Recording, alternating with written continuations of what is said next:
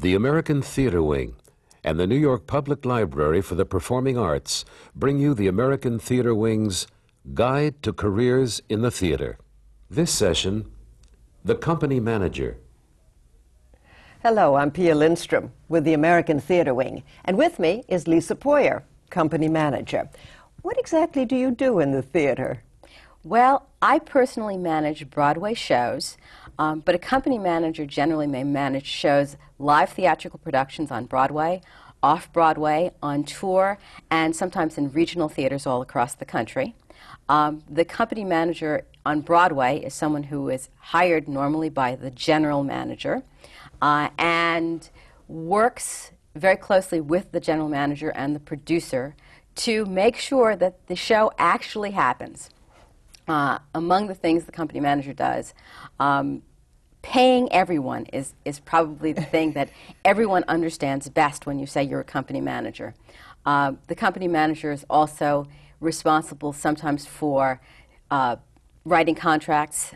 The more experienced company managers often do that. Uh, company managers arrange tickets for people to the show uh, tr- make travel arrangements, make housing arrangements for the actors who do not, or the, in fact, anybody else connected with the production who doesn't actually live in the sh- city where the show is playing.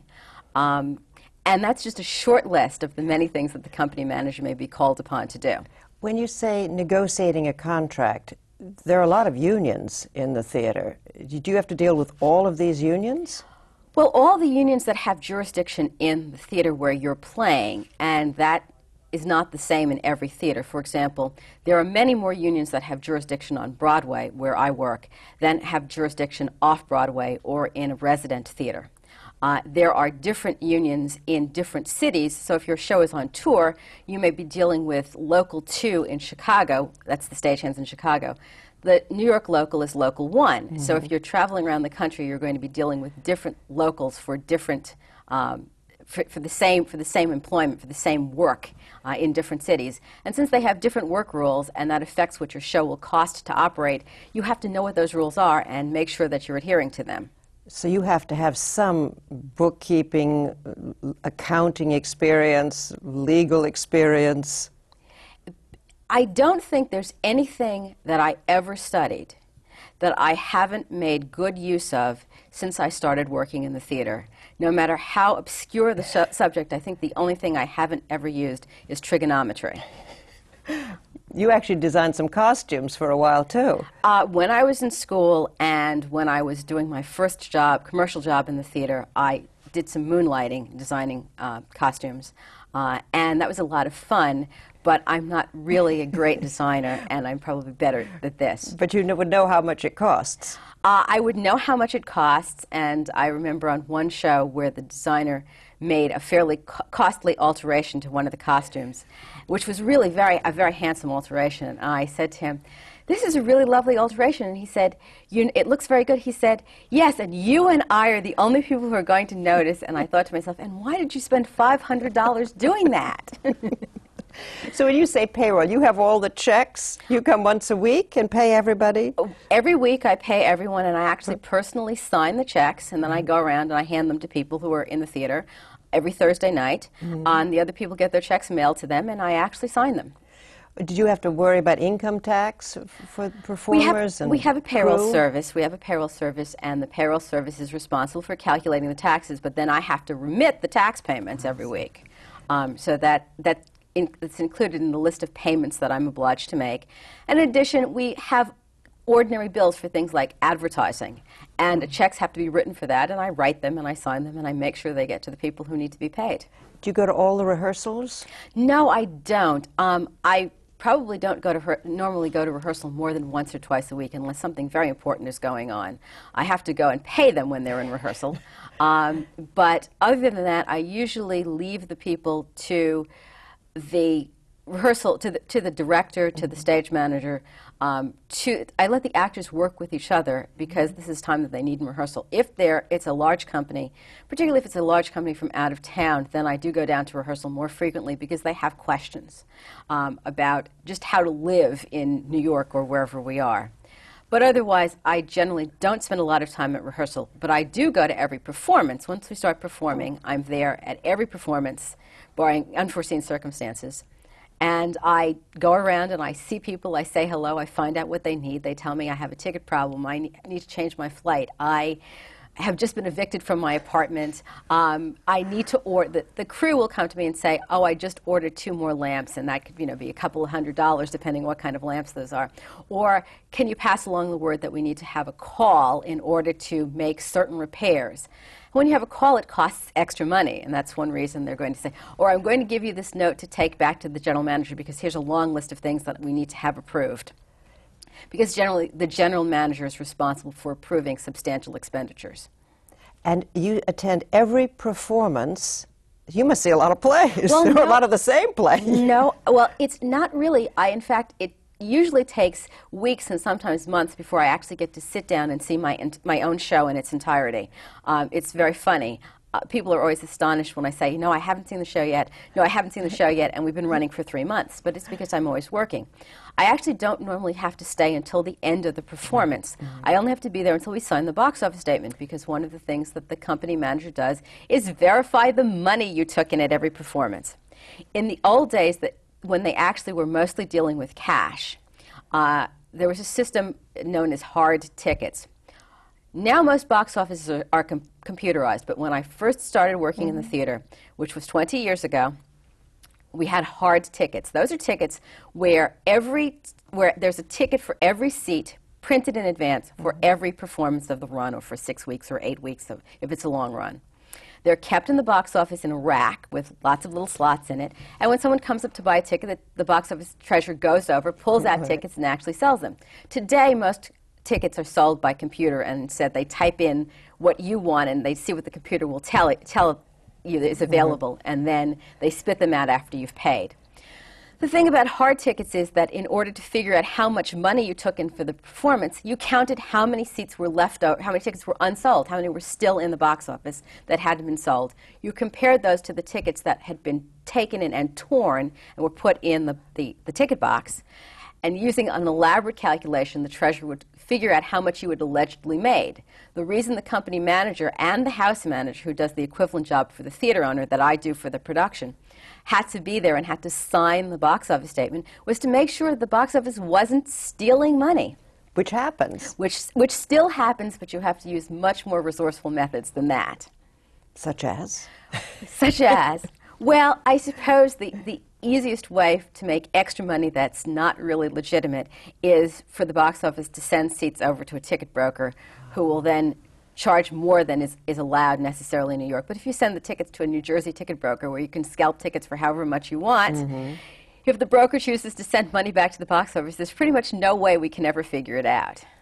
That's known as ICE, by the way, selling, selling a ticket for more than its, its face value, more than the legitimate price, is known as selling the ticket for ICE. Which That's goes on. which, which still goes on, but one of the reasons so many box offices have been computerized is it really has diminished mm-hmm. the availability to engage in ticket fraud because all you need is a conspiracy between the treasurer, the house manager, and the company manager on hard tickets, and you can do all kinds of evil things. So you're a sort of sleuth going there to see, be sure that you, the ticket price money comes to, into the producer. Absolutely. There, there are many stories of um, company managers being instrumental in unco- uncovering um, fraud mm-hmm. that involved people working at, at theaters. Um, and most of this has occur- occurred prior to computerization. More recently, there was a famous case uh, in, in New York in which the performers realized that there were more people in the house than they were being told. And they detected a major fraud, and it was, it was subsequently investigated, I believe, by the Attorney General's office. If the show goes on the road, do you travel with the company? Well, normally when a show goes on the road, there is a company manager. I don't necessarily go with it myself mm-hmm. because I mostly work in New York. Um, I have been out of town on a number of shows, but usually not as part of a long tour. I've done out of town tryouts of Fences and Lend, uh, and Lend Me a Tenor. Mm-hmm. Um, and Fences also played for three months in LA after it closed in New York, and I went with it then. And we did a tiny little three week engagement, uh, in, a week in, in St. Louis and two weeks in Boston last year of Death of Salesman with Brian Dennehy. Uh, but I don't usually go out on long running tours, um, although a company manager would go, normally go out with such a tour. Is your office in the theater, or do company managers have their offices somewhere else? Usually in New York, the company manager's office is in the, is in the general manager's office. When you're on tour, your office is almost always in the theater. Do you have to be able to speak to many different kind of people in your job? Um, in terms of public speaking, no, but communicate with a wide range of people, it's indispensable. And you, if you, in order to do your job well, you have to be able to speak to pe- each person in the way that he or she understands best as well. Um, and so the concerns of the actors may be completely different from the concerns of the crew, which may be completely different from the concerns of the designers. And if you can't address those concerns well, you'll be doing a disservice to the production and to the people who invested in it. Um, because, especially on Broadway, producing a Broadway show is very expensive. Um, musicals are phenomenally expensive, but even plays now cost more than a million dollars to produce. Uh, by movie standards, that's nothing, but when you bear in mind that a production, uh, a live stage production, has continuing expenses every week for all the people who are actually employed on it live, it means that your initial expense may be small, but your continuing expense is much greater than the expense of, say, having a movie that's already on video. Right. What sort of a person becomes a company manager? Um, an anal retentive one, Detail oriented person? being you ve- mean? being detailed or- oriented is very very advantageous because Mm-hmm. there are a lot of details. There are so many. It's very much a Renaissance man. I say that Mm-hmm. in quotes. Job. Um, you have to be a generalist. You have to be able to do a lot of things, and you have to be able to do a lot of different things well. You have to be able to cope with last minute changes, to work under pressure, and you definitely need to be able to pay attention and remember a whole lot of things at the same time that may not have any relation to one another, except that you have to do all of them. Um, just to give you an example, uh, on Sunday I was at the theater and I had one person who hadn't handed in his information about how he was traveling back home. And I had to make sure I got that. I had two people who had ticket requests for performances that were coming up. One of the producers came by because she was afraid she hadn't arranged tickets for somebody that she had, in fact, arranged. Um, I had an actor leaving the show.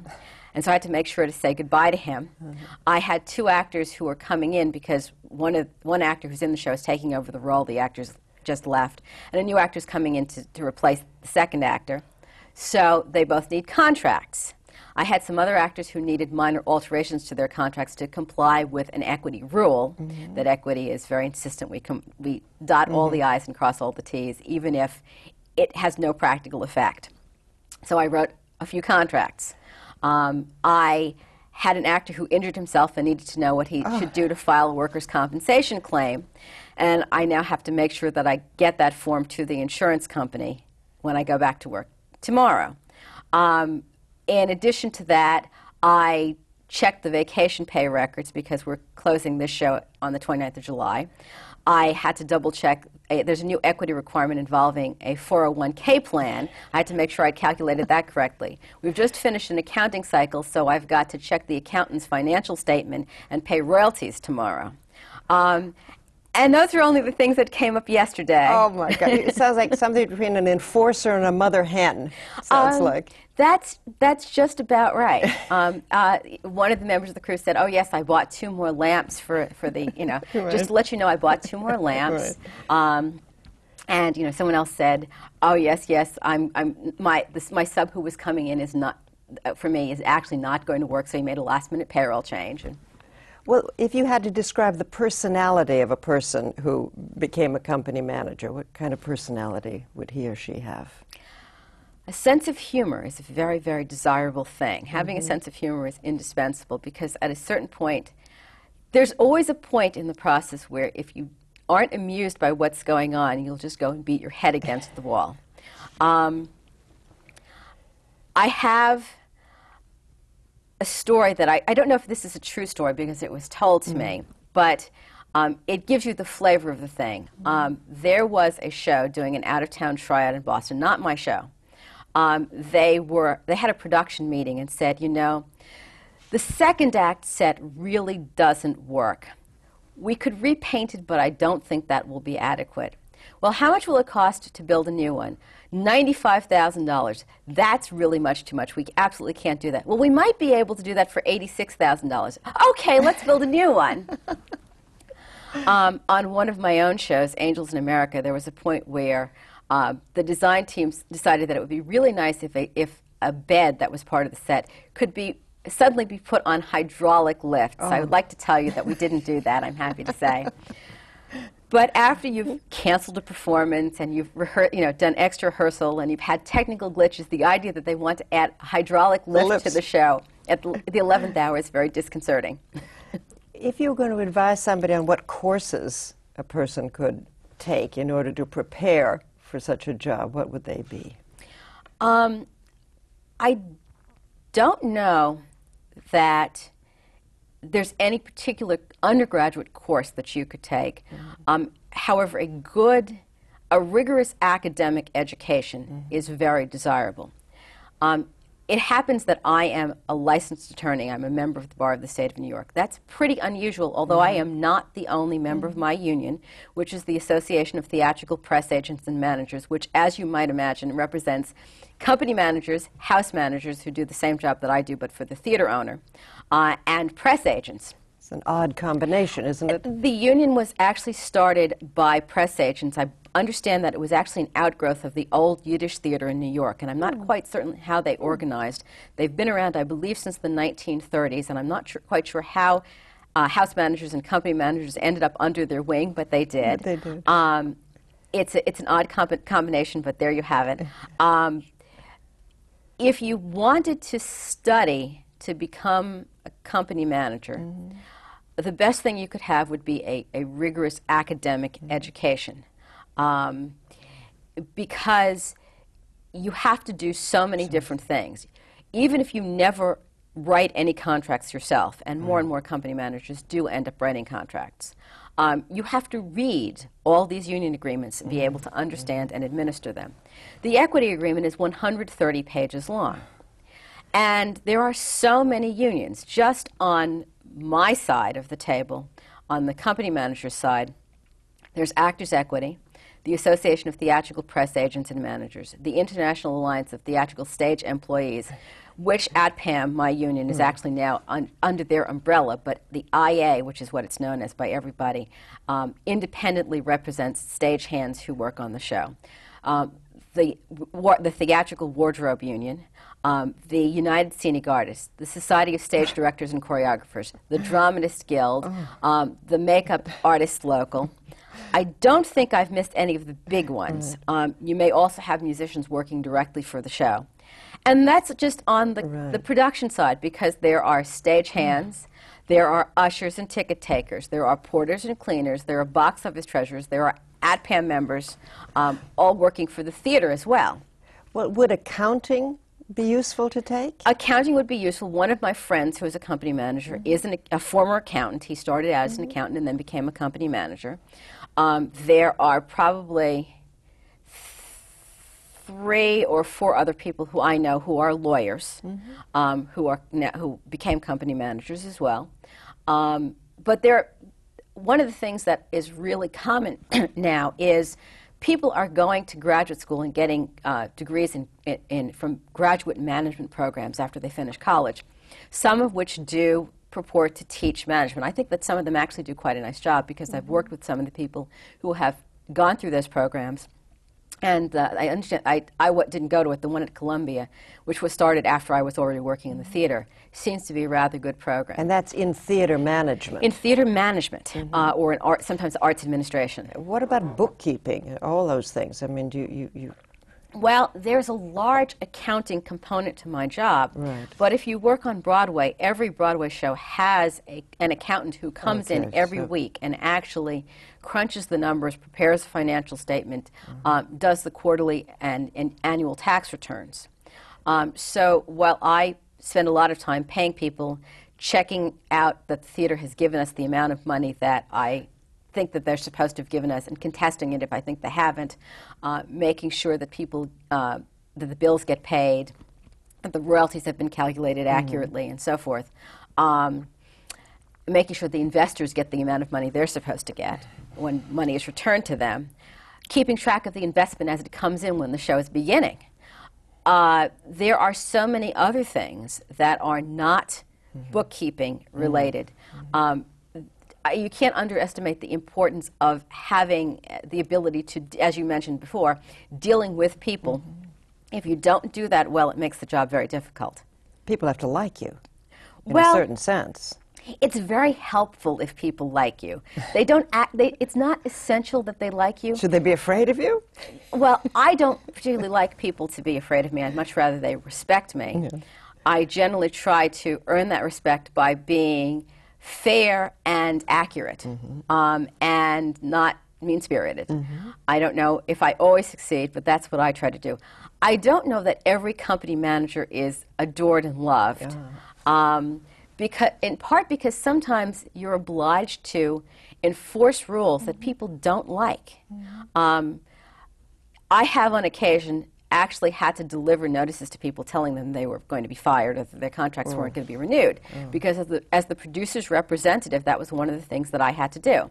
Or I've had to compose a letter putting somebody on notice for, you know, showing up at the theater inebriated. Oh. Um, so you don't only get to do fun things. I've had occasions where, I had one occasion where um, a stage manager had run up a really huge phone bill, and the general manager wrote a note saying, please monitor the use of your phone. And the stage manager tore up the note, oh. threw it at me, and cursed at me so loudly that everyone in the entire theater could hear him. Oh. That person came to a bad end subsequently, and I didn't have to do anything about it in connection with that show or ever after, but it's a true story. Um, once I was obliged to tell a bunch of actors that the producers did not wish to continue negotiating to renew their contracts. The, the, basically, all the principal actors of an entire show. Oh. And most of the actors were good natured. One of them wrote a note telling the general manager that he was full of crap, although he didn't exactly put it that way. And he wrote on the envelope without opening it saying, How dare you send Lisa to deliver this notice, um, especially at half hour when we said we didn't want to discuss this right before the performance. Mm-hmm. Um, another actor tore up the note and threw it at me. Oh. Um, that same actor had a temper tantrum on another occasion and walked out of the theater and didn't give a performance on that same show. Uh, and you have to try to, to cope with those things. You have to try to smooth ruffled feathers. Um, the, that walkout was the result of the wardrobe, excuse me, the hair supervisor dismissing his assistant who was not working to his, his satisfaction oh, no. without giving any of us any notice about it. Oh. And the actors sort of staged a, a, a labor strike in connection with that. So you have to deal with a lot of volatile personalities and egos. Very strange things have been known to happen on Broadway shows, and since I tend to get asked to do some of the more complicated ones, ones shows that involve um, a lot of convoluted technical stuff and sometimes quite a lot of producers. And let's not underestimate oh. the fact that a large production team may not always be in agreement either. The producers may have different ideas about the best way to promote the show, um, who, who should be involved in it, what artistic things need to be changed. And while the company manager is not necessarily the person responsible for, uh, in charge of responding to all of their requirements, you definitely hear about some of them and you have to respond to some of them. Uh, on the show that I'm working on now, a lot of my producers wanted to arrange groups for friends and uh, colleagues to come see the show who were going to buy tickets. And they would call me because they wanted to make sure they got really good seats and they wanted me to look up what the best date was. They didn't want to go through the box office. Um, so you can end up doing almost anything for anyone connected with the show at any time. So it sounds like you have to be a diplomat in addition. Being a diplomat is probably the most useful skill you can possibly have. It saves you an awful lot of grief. Now, it doesn't really work if you're just diplomatic and you don't know what you're doing. It helps a lot if you have a clue what you're doing. Um, but your job is, it's a, it's a very difficult job to do if all you have is technical skills and no diplomacy. Hmm, that doesn't sound very good. you said you were a lawyer. That's true. Um, why aren't you in a legal office then? What made you personally go to the theater? The short ans- answer to that is that when I was five, I wanted to be an actress, and when I was uh-huh. 14, I discovered I was without talent. Uh. And there's, there are thousands of people who have talent who are unemployed, actors. And I didn't need to join their ranks, I thought. My father who, was an attorney, and I was inspired by him, as were a number of other people. And I decided to go to law school, but once I was there, where I had a, I had a wonderful time in law school. Uh, but once I was there, I realized I probably didn't want to practice law. I was spending a lot of time working on the law school show, which I costumed the first year when I was in my first year of law school, and produced in my second year of law school. And after I did that, it occurred to me that there might be some other work that I could do in the theater that I'd never thought of before. Mm-hmm. And so during my third year of law school, I started looking for work in the theater. And about six months after I graduated, I was finally offered a job. And my first job was not as a company manager, it was as a house manager. I was hired by the Shubert Organization, mm-hmm. which owns 17 theaters in New York, 16 and a half theaters in New York, and several theaters in the rest of the country to manage um, the Shubert Theater in Chicago, which is a 2,000 seat theater that the Shuberts no longer own. They've sold it, I believe, to the Nederlanders. Mm-hmm. But at the time they owned it, they sent me there, and I was there for three and, in Chicago, and they sent me there for three and a half years. Uh, and I stayed until I got a card, a union card, a, a membership in the Association of Theatrical Press Agents and Managers. And I very much wanted that union card because there were so many people who couldn't believe that after I'd graduated from Harvard College and Harvard Law School, which is really rare, um, right, that right. I and, and having, having gotten admitted to the bar, that I wanted to stick around and work in the theater. And if nothing else, I needed the union card to prove that I was serious. Well, what is union scale for your job, company um, manager? It's fifteen hundred eighty-nine dollars a week, I a week. And then you can negotiate and up can, from there. I mean, what's the top salary that uh, a company manager could earn? Well, I don't know what the top salary is because you get paid a lot more to do a play, and you get mm-hmm. paid much, much more to do a to, to do a musical rather than you do, do a play, and you get much more to do a musical out on tour. Let's say a musical out on tour. Well, I'm, sure, I'm sure that some about? of my colleagues are, are much better paid than I. Uh, I'm sure that some of them must be making at least $2,500 a week plus per diem. Okay, so it's we know at least what the. You pay all the bills that come in. Yes, I do. Of for that the, the furniture, the rugs. The, it, when when they when they. Um, have a bill, and when the set designer sends the you know the plans to the shop, and they've bid out um, the set, and they've decided they're going to have the shop built at you know X Y Z or Hudson Scenic Studios or wherever they're going to have it built. Um, eventually, I'll get a bill from the shop saying you know well actually you'll get a, you'll get a, a contract that says pay X percent now, 25 mm-hmm. percent, 50 percent now, and you'll write a check for that and send it off to them, and they'll start building it, and then you have to pay them some more. At, you know, usually you pay it in four installments for something like the set, or you'll get a bill for, oh, you know, pay twenty-one thousand dollars now for the sound equipment, and I send a check, or pay fifty-two thousand dollars by May first for non, the non-appearance policy for the star to the insurance company and I write those checks and I send them to them.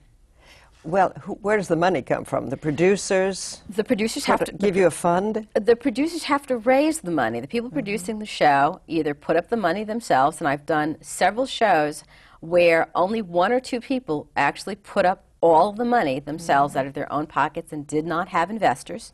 Um, and I've had other shows. For example, the show I'm working on now has over 50 investors, um, and that's a play. It's a large number for play. Um, Angels in America, uh, which I company managed many years ago, had, I believe, 78 investors, oh. um, which is quite a lot for That's a play. A lot to but a musical could have more than 100 investors. And some of the investors may actually be investor groups, so uh-huh. they're actually people who've pooled their money and made one investment through one legal entity. And that's very common as well. Um, the producers go out, find investors, the investors make a contribution. There may be a requirement that it be a certain amount of money mm-hmm. or not more than a certain amount of money.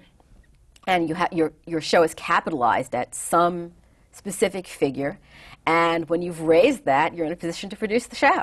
So they put that money in a bank account that you have access they, to. They send the money to me, and I put it in oh. a bank account that I have access to. Oh, they trust you a lot. Well, you you do have important fiduciary duties. The, the, my favorite story is that um, when we did Angels in America, that mm-hmm. show I don't think I'm giving anything away was was capitalized at, in excess of two million dollars, mm-hmm. and the money was raised very well. I wouldn't say slowly because it wasn't raised slowly. The show was put together extremely quickly. And we needed to start work on it before all the capitalization came in. So the lead producer, which was Jujamcyn Theaters, um, and it was the show played in a Jujamcyn Theater in New York, advanced money to produce the show. So at a certain point, Jujamcyn had advanced a lot of money. We had the entire capitalization in, and we were able to close the partnership. It was a limited partnership.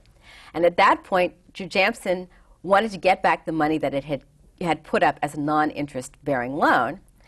And they called me up and said, uh, Lisa, could you possibly wire us this money back? And so over my signature, I wired a lot of money back to Jujamcyn. And I you know, sent a wire to the bank and I signed it. And you know, it was my doing that it got there. Um, you studied government. I did. You said that everything you studied helped. How did studying government help you? Well, if nothing else, it's made for good discussions with various people I work with. Um, I studied government because, of course, when I was in college, I intended to be an attorney, and that mm-hmm. was a good background for that. And also, that was something that I was interested in. I, I guess I should stress that it may be more valuable to study something that you are interested in mm-hmm. uh, and learn it well mm-hmm. than it is to study something that you think will be useful for a career in the theater because anything and everything may turn out to be useful for a career in the theater. You can't actually tell in advance. Um, I studied government because I was interested in it, because I was intending to go to law school, and I did go to law school. Um, but it enabled me to have great debates with the treasurer of, of a show that I did many years ago who disagrees with me on just about every political issue known to man, uh, and with the star of one of my, my other shows recently who also disagrees with me. But we could have intelligent conversations, and they weren't, these weren't adversarial discussions. Mm-hmm. These were these were friendly, serious, well reasoned discussions, and it enabled us to have a relationship that went beyond just counting the money or mm-hmm. just arranging the tickets. Um, and that's very valuable in making you know the, the entire work experience a pleasant and interesting experience. Um, but just to give you an idea of the weird things that became useful, um, one of the shows that I company managed on Broadway was a show called Gypsy Passion, and that show involved literally gypsies from Spain who were doing traditional dance, and the show mm-hmm. was produced by the government of Barcelona, Spain the company did not speak any in English, and one of the reasons that I was hired is that uh, my Spanish was pretty dead at the time. It's actually in better shape now than it was then, but at least I understood some Spanish, and that was considered to be valuable. I also worked hmm. for two years in the not for profit theater between the time I was a house manager and the time I began company managing on Broadway. And the job that I had in the not for profit theater was working for a, a small not for profit company in New York that does French language plays in English translation. And everybody there was fluent in or bilingual in French and or trilingual mm-hmm. in French, English, and something else. I was the only native speaker of English really in the in the entire place. Um, but one of the reasons I got hired is that I had studied French. Um, huh. Pretty much anything you learn may turn out to be useful. F- sometimes it's helpful that I know how many pints are in a quart. I'm not joking. It was a discussion at work last week. How many pints were in a quart and how many quarts were in a gallon? Um, they needed that to pour liquid on the set, or no? It was it, we we needed to figure out how much we how much we needed in the way of supplies for a party. I think. Oh. Um, one of the things I often end up doing is planning parties.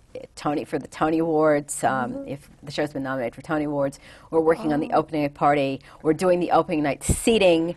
Um, yes, there's there's no shortage of more jobs that I could mention that I You're do. You're a party girl, diplomat, enforcer, godmother, and that's why I say you never can tell in advance what, what you've learned. Um, that will be useful. So the first piece of advice that I have for anybody who is thinking of going into this line, or indeed to do any work in the theater at all, I think at this point, is get as much education as you possibly can. Stay in school as long as possible. Now, it's very interesting. 25 or 30 years ago, I think that there were a lot of people who were company managers who didn't, hadn't even necessarily finished college. That's very unusual. And while very few people are, you know, accountants or lawyers mm-hmm. who are company managers, um, there are more and more people who do have MFAs in, in theater management right. or arts administration, um, or have some other graduate study. And you're probably more and more at a disadvantage at getting a job in the theater, um, in, in arts administration generally, if you don't have that. So you need an advanced degree, or would be helpful. Well, it's it's helpful. I mean, certainly you can still finish um, college, I, it, I can't imagine it would be easy to get a job doing this without finishing college, not Mm-hmm. because not because you would be incapable of doing the work, but because you have too much competition from people who have better credentials on paper. Mm-hmm. And if there's this much competition, that you'd have to do something extraordinary to get them to hire you if you hadn't graduated from college. Do you need to be artistic? No, not really. Um, I think that I think that many people who do this do have some natural taste, and it's very helpful because I spend a lot of time dealing with advertising, um, and I end up designing invitations to to the parties that I end up doing sometimes. It helps if you can look at something and see whether or not it's esthetic But I'm not the designer of anything. Um, it does help if I if I can tell whether or not it looks right. Um, Walk us th- a little bit through one of the plays, say Death of a Salesman or something. You've done so many, but when they first come to you, what, what happens? Well, what happened with Death of a Salesman is that Death of a Salesman had been produced by the Goodman Theater uh, in Chicago. The Goodman Theater is a, a LORT theater, that's the League of Resident Theaters.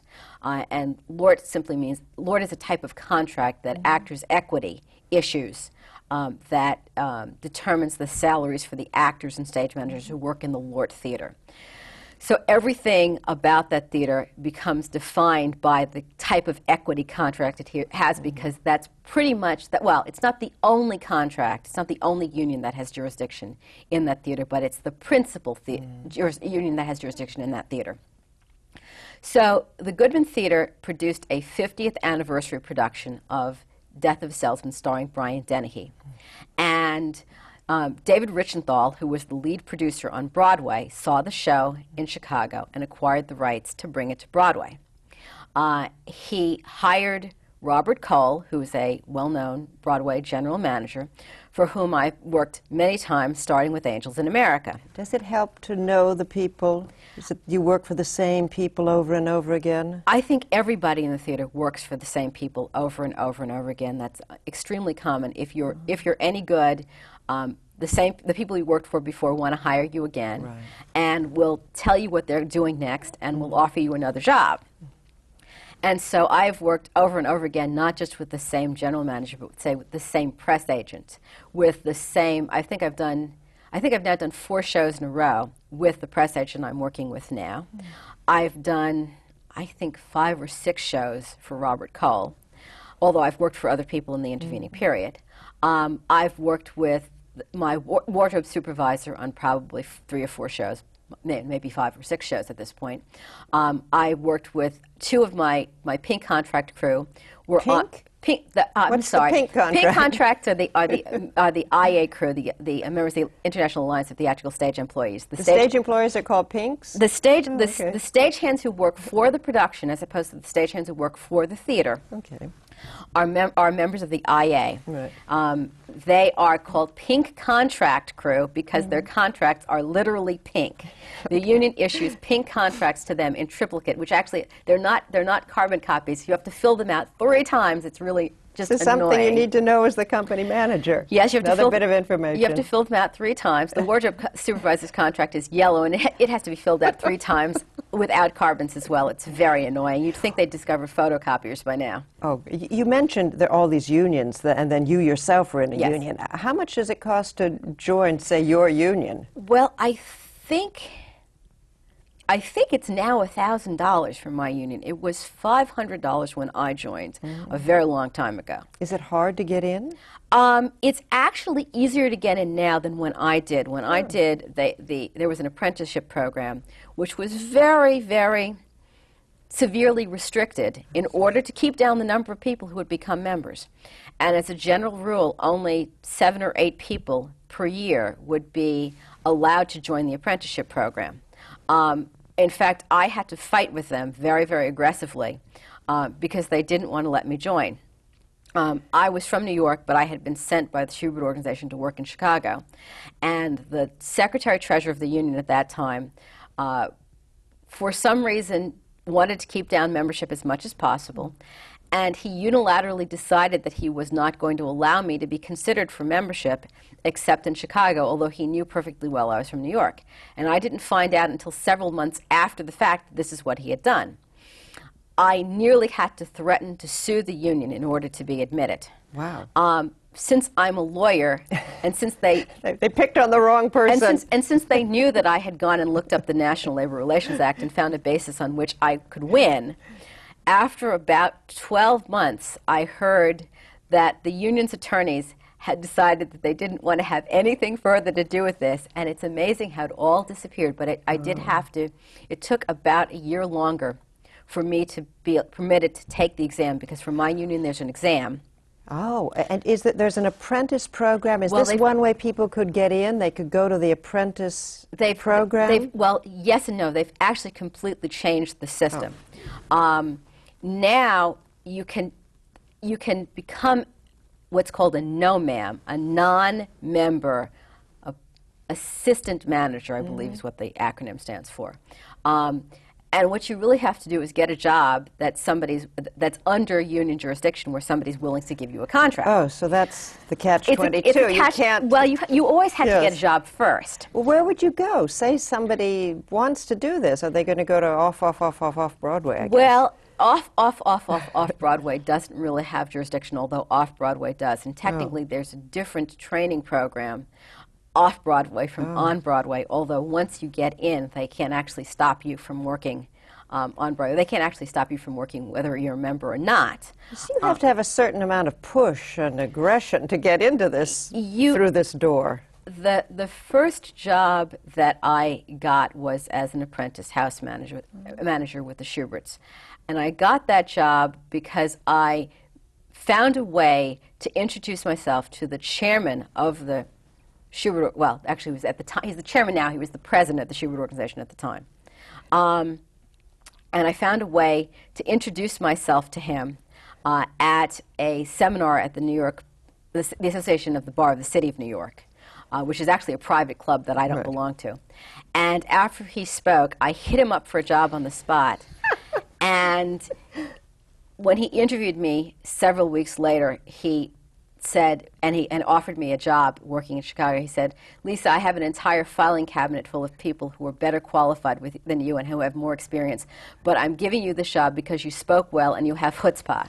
And that's Another direct- quality that you that's a dir- need. That's direct quote. Um, it it does help to be articulate, and you do have to have some gumption. I mean, I had mm-hmm. decided when I wanted to change careers from the law to going to theater, which I did during my third year of law school, that I was going to allow 10 years of banging on doors to get my first job in the theater. It actually took a year and one week from the time I first started looking for a job in the theater to the time I actually got one Okay. and I didn't work er- didn't look every minute of every day to try to find such a job, and I actually turned down a couple of offers that I knew were dead ends.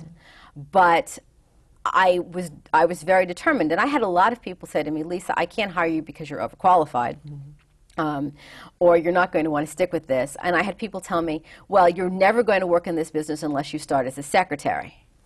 So I had wildly divergent claims, and I refused to accept either of those claims. Either that I had to start as a secretary, since I still can't type uh, to this day. You know, it's good. For, it's good that computers can correct very easily, or I'd be in big trouble.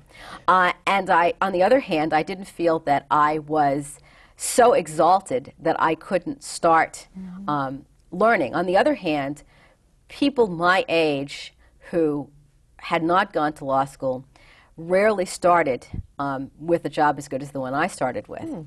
And now I want to tell you that the really excellent job that I started with, which was as an apprentice house manager, paid $333 a week Oh. at the time. And this was a $200 a week cut and pay from the job I had had during the summer as a law student. Oh my gosh. Yeah. But even when your job, the one you have, as soon as the show closes, you've got to look for another job. When the show closes, I'm thrown out of work Hmm. um, because I work for the show, and when the show is gone, I'm unemployed, even though I'm hired by the general manager. Um, I work for the show, and yep, I have to. I'm going to have to look for work in a few weeks' time. So how do you do that? Well, I'm actually not going to look for work. Oh. Work in a few weeks' time. I'm going to Well, take a if little you were going to. uh, you'd send out your resume to other Uh-huh. general managers, and if you, you know, wanted to, to change careers, if you were looking in the not-for-profit theater, you might look in ArtSearch Mm-hmm. uh, and send resumes to people in ArtSearch who, who were listing jobs that, that you might thought you On might the be able to- internet. Um, yeah, ArtSearch has, has an internet listing, and they also have a printed listing, which is you could get by subscription. Um, but most of the time, most most Broadway company managers send out resumes to general managers um, who are listed in a publication called the Theatrical Index. They send resumes to people who are sa- who say that I have a show that's coming up in X amount of time. Now a large proportion of the time, those, there's no job there. It's not that there's not a company manager on the show, it's that the company manager is somebody who's already worked for the general manager, and that job is not going to happen. Um, it's, it's unusual that, that the general manager, that Robert Cole, doesn't ask me if I want to do something that he's got up his sleeve next. Um, and sometimes I need to take time off, or I'm, I've committed to doing something else, or I'm not available, or whatever. Um, and I say no, and that means that somebody else gets shot at doing the job. But it, I think it's mostly true in offices. People are very entrenched because, as I say, it's not just um, that I've worked with Bob Cole. I mean, I, I did two shows in a row for the same producer. I did, you know, I can't, re- I've lost count of how many shows in a row I've done for Bob. Uh, I've done about four shows in a row with the same press agent. Um, the press agent is hired normally by the producers. Um, in, So you have to be a real people person here, being able if to. you go around alienating the people you used to work with, you will find that you will not be working there again soon. So it is a bad move to alienate them. That doesn't necessarily mean you have to agree with everything that they do. Although I, I think, frankly, that there are a few offices where you, if you don't agree with everything they do, you're in big trouble. But I just don't work for those people, and they wouldn't hire me. I'm not. I'm. I'm. I'm cooperative, but I'm not that cooperative. I, I, I, do- I- as a general rule, I subscribe to the view that I'm only going to work for people I feel have integrity. If I promise you something, then only an act of God will prevent me from delivering on it. Um, and I don't promise you something that I don't expect to be able to deliver on. Um, if I say I'm going to do something, I don't have to get you the contract today because I'm going to do what I promised to do, and I fully expect you to do what you promised to do, whether or not you signed the piece of paper. And I'm going to act in that way until you cheat me because I'm not going to be cheating you. And then I'm going to beat you into a pulp. Oh, boy, that's what the com- you got to have fists too to be a company manager. Well, do you love the theater? I do love the theater. Um, being a company manager is a very exhausting job, however, because you normally work six days a week. You work very long hours. Um, you are frequently at work when everyone you know who's not working in the theater has time off. You get to work on national holidays. Um, I mean, the number of times that I've had a show on Fourth of July, Thanksgiving, Christmas Eve, Christmas Day, New Year's Eve, and New Year's Day on the same show is really quite a long list. Frequently now, shows take off a few of those dates, but they don't necessarily play all of them. But I've done shows where we worked every single one of those national holidays on the same show.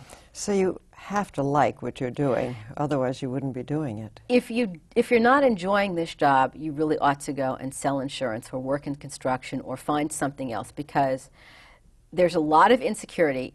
If you're working on Broadway, then while you're working, you are very well compensated, but you can be thrown out of work on one week's no- on six days' notice. Um, you don't get any severance when you are thrown out of work. Um, you could have to go look for a job and just start pounding the pay- pavement from scratch. Um, and while you're working, it's extremely demanding. You have to work very, very long hours. You have to juggle a lot of disparate tasks that conflict with each other. Well, what are the satisfactions? Um, when you do a show for example, I mean, I've been enormously lucky. I have done so many really, really wonderful shows. Um, I think I figured out that the shows that I've worked on have collected 50 Tony nominations and 20 Tony Awards in the time that I've been working on Broadway. That's a pretty astonishing mm-hmm. statistic. Even my jaw drops every time I think about it. Um, I've worked on several plays that were, you know, the most acclaimed mm-hmm. of their well, decade actually. Mm-hmm. Fences, Angels in America, Death of a Salesman. I've worked on a bunch of really mm-hmm. excellent shows. One of the reasons I've worked on a bunch of really excellent shows is that when people offer me jobs on shows that I think are going to be bad, I just say no. Oh. That's one of the privileges of having worked for 20 years and, mm-hmm. and developed a, a, decent reputation in the theater, mm-hmm. is that you can say no and you can still expect that somebody else will offer you a job eventually. And I've, I've decided that I don't want to work on shows that I don't think have any merit. So I've actually in the past turned down work on shows that were big hits mm-hmm. that ended up running for two years. I have never, ever, ever regretted any job mm-hmm. that I declined to do, and I have mm-hmm. never, ever, ever regretted doing any job that I accepted. Can this, uh, being company manager, lead to something else? An awful lot of company managers become general managers. That's very, very common. Um, and in fact, most company managers who have the amount of experience that I do have already grown up to be general managers. And the only reason that I haven't done that is that I'm still trying to decide if there's any chance that I'm ever going to be able to write professionally because I sometimes like to write. And I haven't sold a word. I wish I had.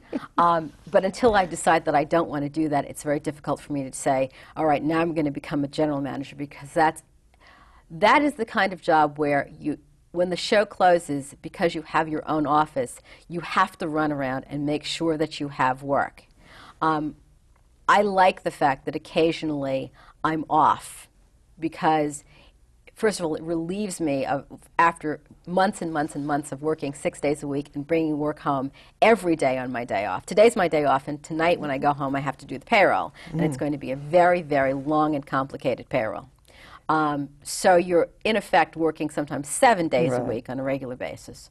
Um, and so I like the fact that I do get an interval between shows. Right. But when you're a general manager, you really can't do that. I mean, you can take vacations, but it's very hard to close up shop do you take apprentices yourself?